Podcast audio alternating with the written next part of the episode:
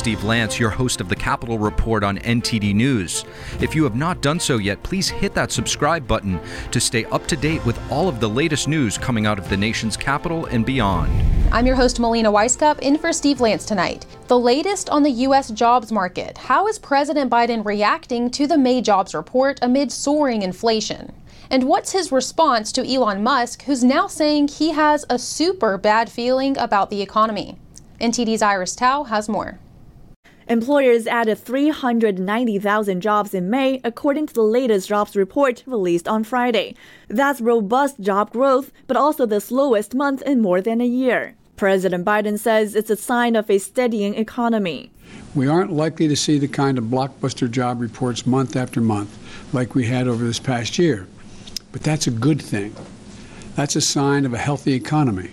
The unemployment rate remains at 3.6%, slightly higher than before the pandemic hit. The labor secretary says there's room for more employment. So, even with inflationary pressures that we're seeing out there, uh, people still need jobs and need good paying jobs. This as Biden admits things are overshadowed by inflation. And there's no denying that high prices, particularly around gasoline and food, are a real problem for people. But as he vows to tackle it, warnings are emerging. This week, JP Morgan CEO said this about the economy. It's a hurricane. It's we, right now it's kind of sunny, things are doing fine. You know, everyone thinks the, the Fed can handle this. That hurricane is right out there down the road coming our way. And Reuters just reported that Elon Musk told Tesla executives that he has a super bad feeling about the economy and needs to cut 10% of Tesla jobs. But Biden brushed off Musk's comment. Lots of luck in his trip to the moon. I mean, I, I don't, I mean, you know. Musk has also warned in recent weeks about risks of a recession. Although Biden did not directly mention fears of a recession, he said he's confident that efforts to tame inflation will not come at the cost of other gains. Reporting in Washington, D.C., Iris Tao, NTD News. And to break down this latest jobs report for us, we're happy to have on the Chief Financial Analyst of Bankrate. Greg McBride, Chief Financial Analyst at Bankrate, great to have you on the show. Great to be with you. Thanks for having me. All right, Greg, first let's talk about your take on the latest jobs report that just came out today. Is this good news or bad news for our economy? Uh, I think it's very definitely good news. We continue to see consistent job growth, and even though we do expect a slower pace of that, we just haven't seen much of a downshift yet. So a lot of consistency and uh, job growth widespread across a variety of different sectors. Uh, it's, it's not all just recovery from jobs lost early in the pandemic there is job growth taking place. Professional and business services, for example, a category that there's actually 800,000 more jobs uh, now than there were pre-pandemic. So, you know, we, we, we're seeing a good mix of, of growth uh, and recovery. And, uh, you know, we're, we're kind of working our way back to those pre-pandemic levels on a lot of fronts. Now, Greg, the administration is saying, is warning the American people that they could expect to see less job growth over the next couple of months. And he, uh, the administration is saying that this is a good sign because it means the economy is slowing down, and that's a good thing right now to fight to slow inflation. How do you view this message, and is it a solid one? Well, from an economic perspective, uh, we we are going to see slower pace of, of job growth.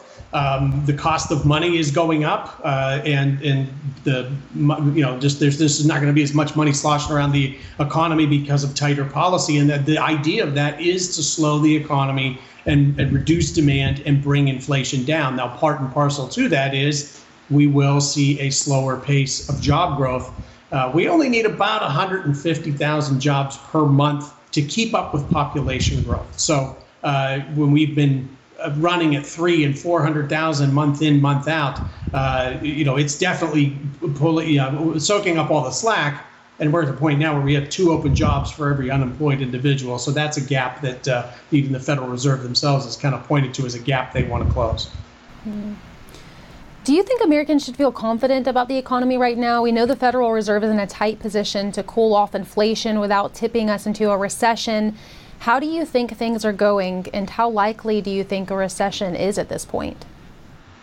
Well, the recession talk is more around 2023 uh, or maybe even beyond. It's not 2022. Uh, there are some solid underpinnings of the economy right now, and, and most notably what we're seeing in the labor market.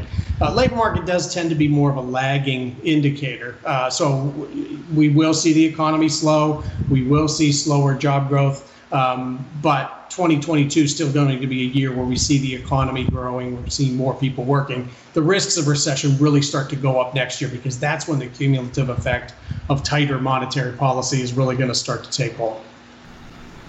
Now, Greg, some of the economists I've spoken with about the um, the job market here, they've told me that the labor force participation rate has kind of been lagging. What have we seen in this most recent report? Is that still the case? Uh, yeah, it's still lagging. It inched up a little bit, but we're still about a full percentage point shy of where we had been uh, pre-pandemic. Uh, still almost a million workers that are on the sidelines now that had been in the workforce uh, prior to the pandemic. And so, uh, for what you know, varied reasons, uh, whether it's early retirement, caring for relatives, or just not wanting to be exposed to the virus, a lot of people moved to the sidelines early in the pandemic and just haven't come back despite volatile financial markets and a very robust labor market. How long do you think it will be before we see pre pandemic level labor participation rate?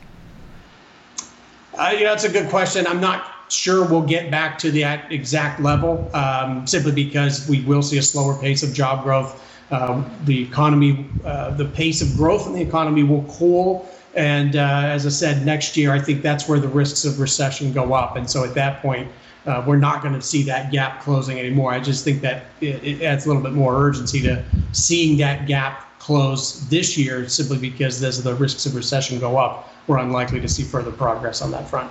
Hmm. Now, I want to end on something, uh, just your personal thoughts being in the financial world. Biden made some bold comments. He he just said that the U.S. is well positioned to overcome inflation and that our economy could grow faster than China's this year, and that hasn't happened since about 1976. What are you, what are your comments on this? Uh, well, that's more of an indictment on China's economy than it is necessarily a feather in our cap. Uh, U.S. economic growth is expected to, to slow this year.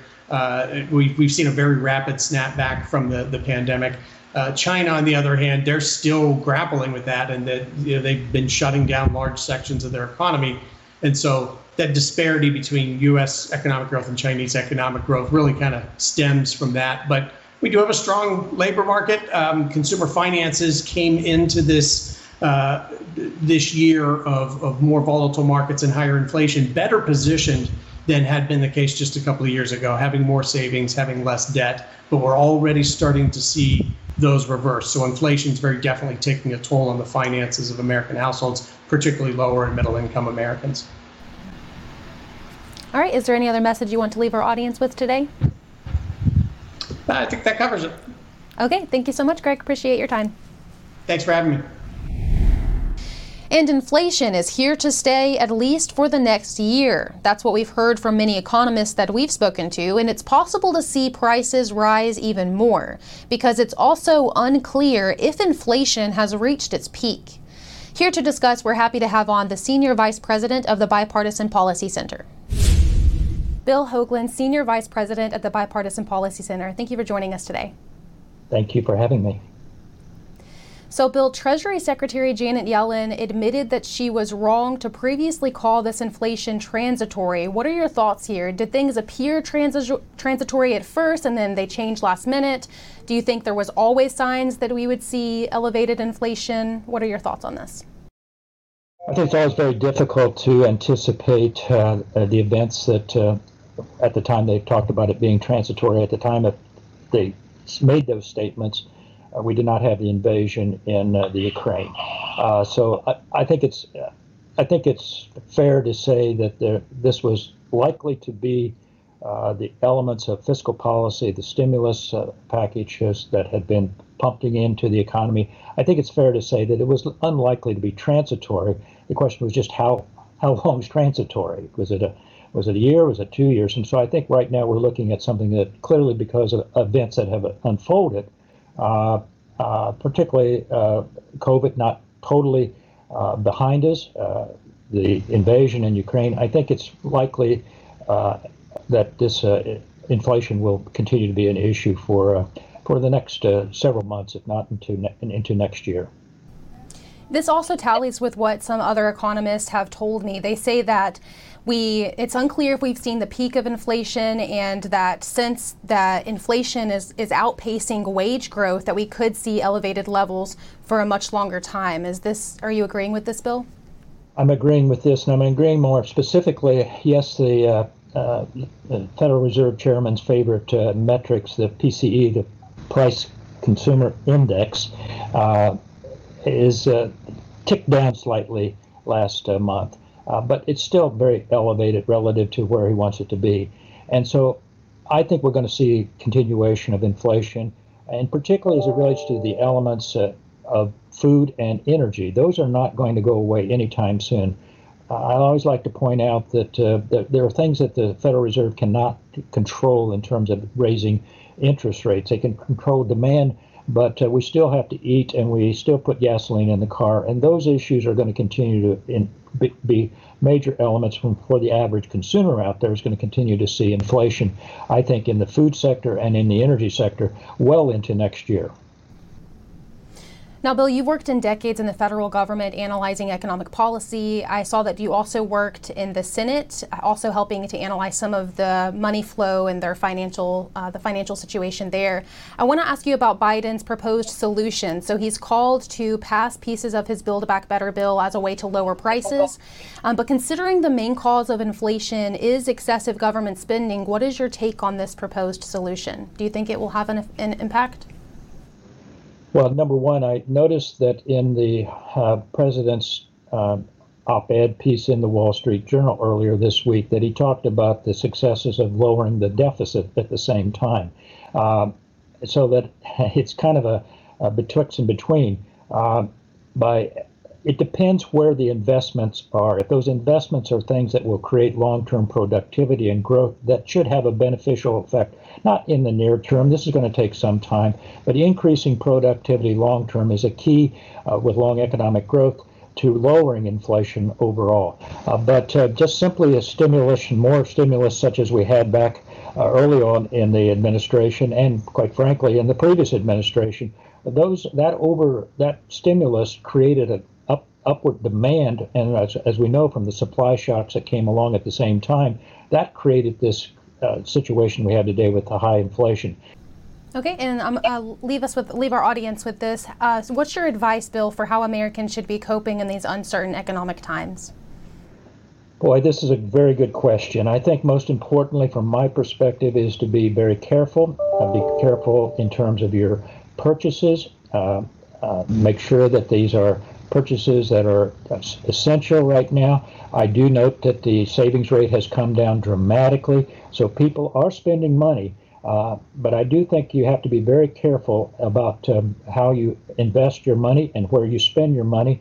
And not to suggest you shouldn't continue to spend, stimulate and, and spend money. It's just a simple be very careful and uh, put pencil to paper, make sure your revenue, your income, and your outgoes are matched. I'm an old uh, budgeteer who believes that uh, fiscal policy does not only apply to the federal government, it also applies to families, farms, universities, schools, businesses.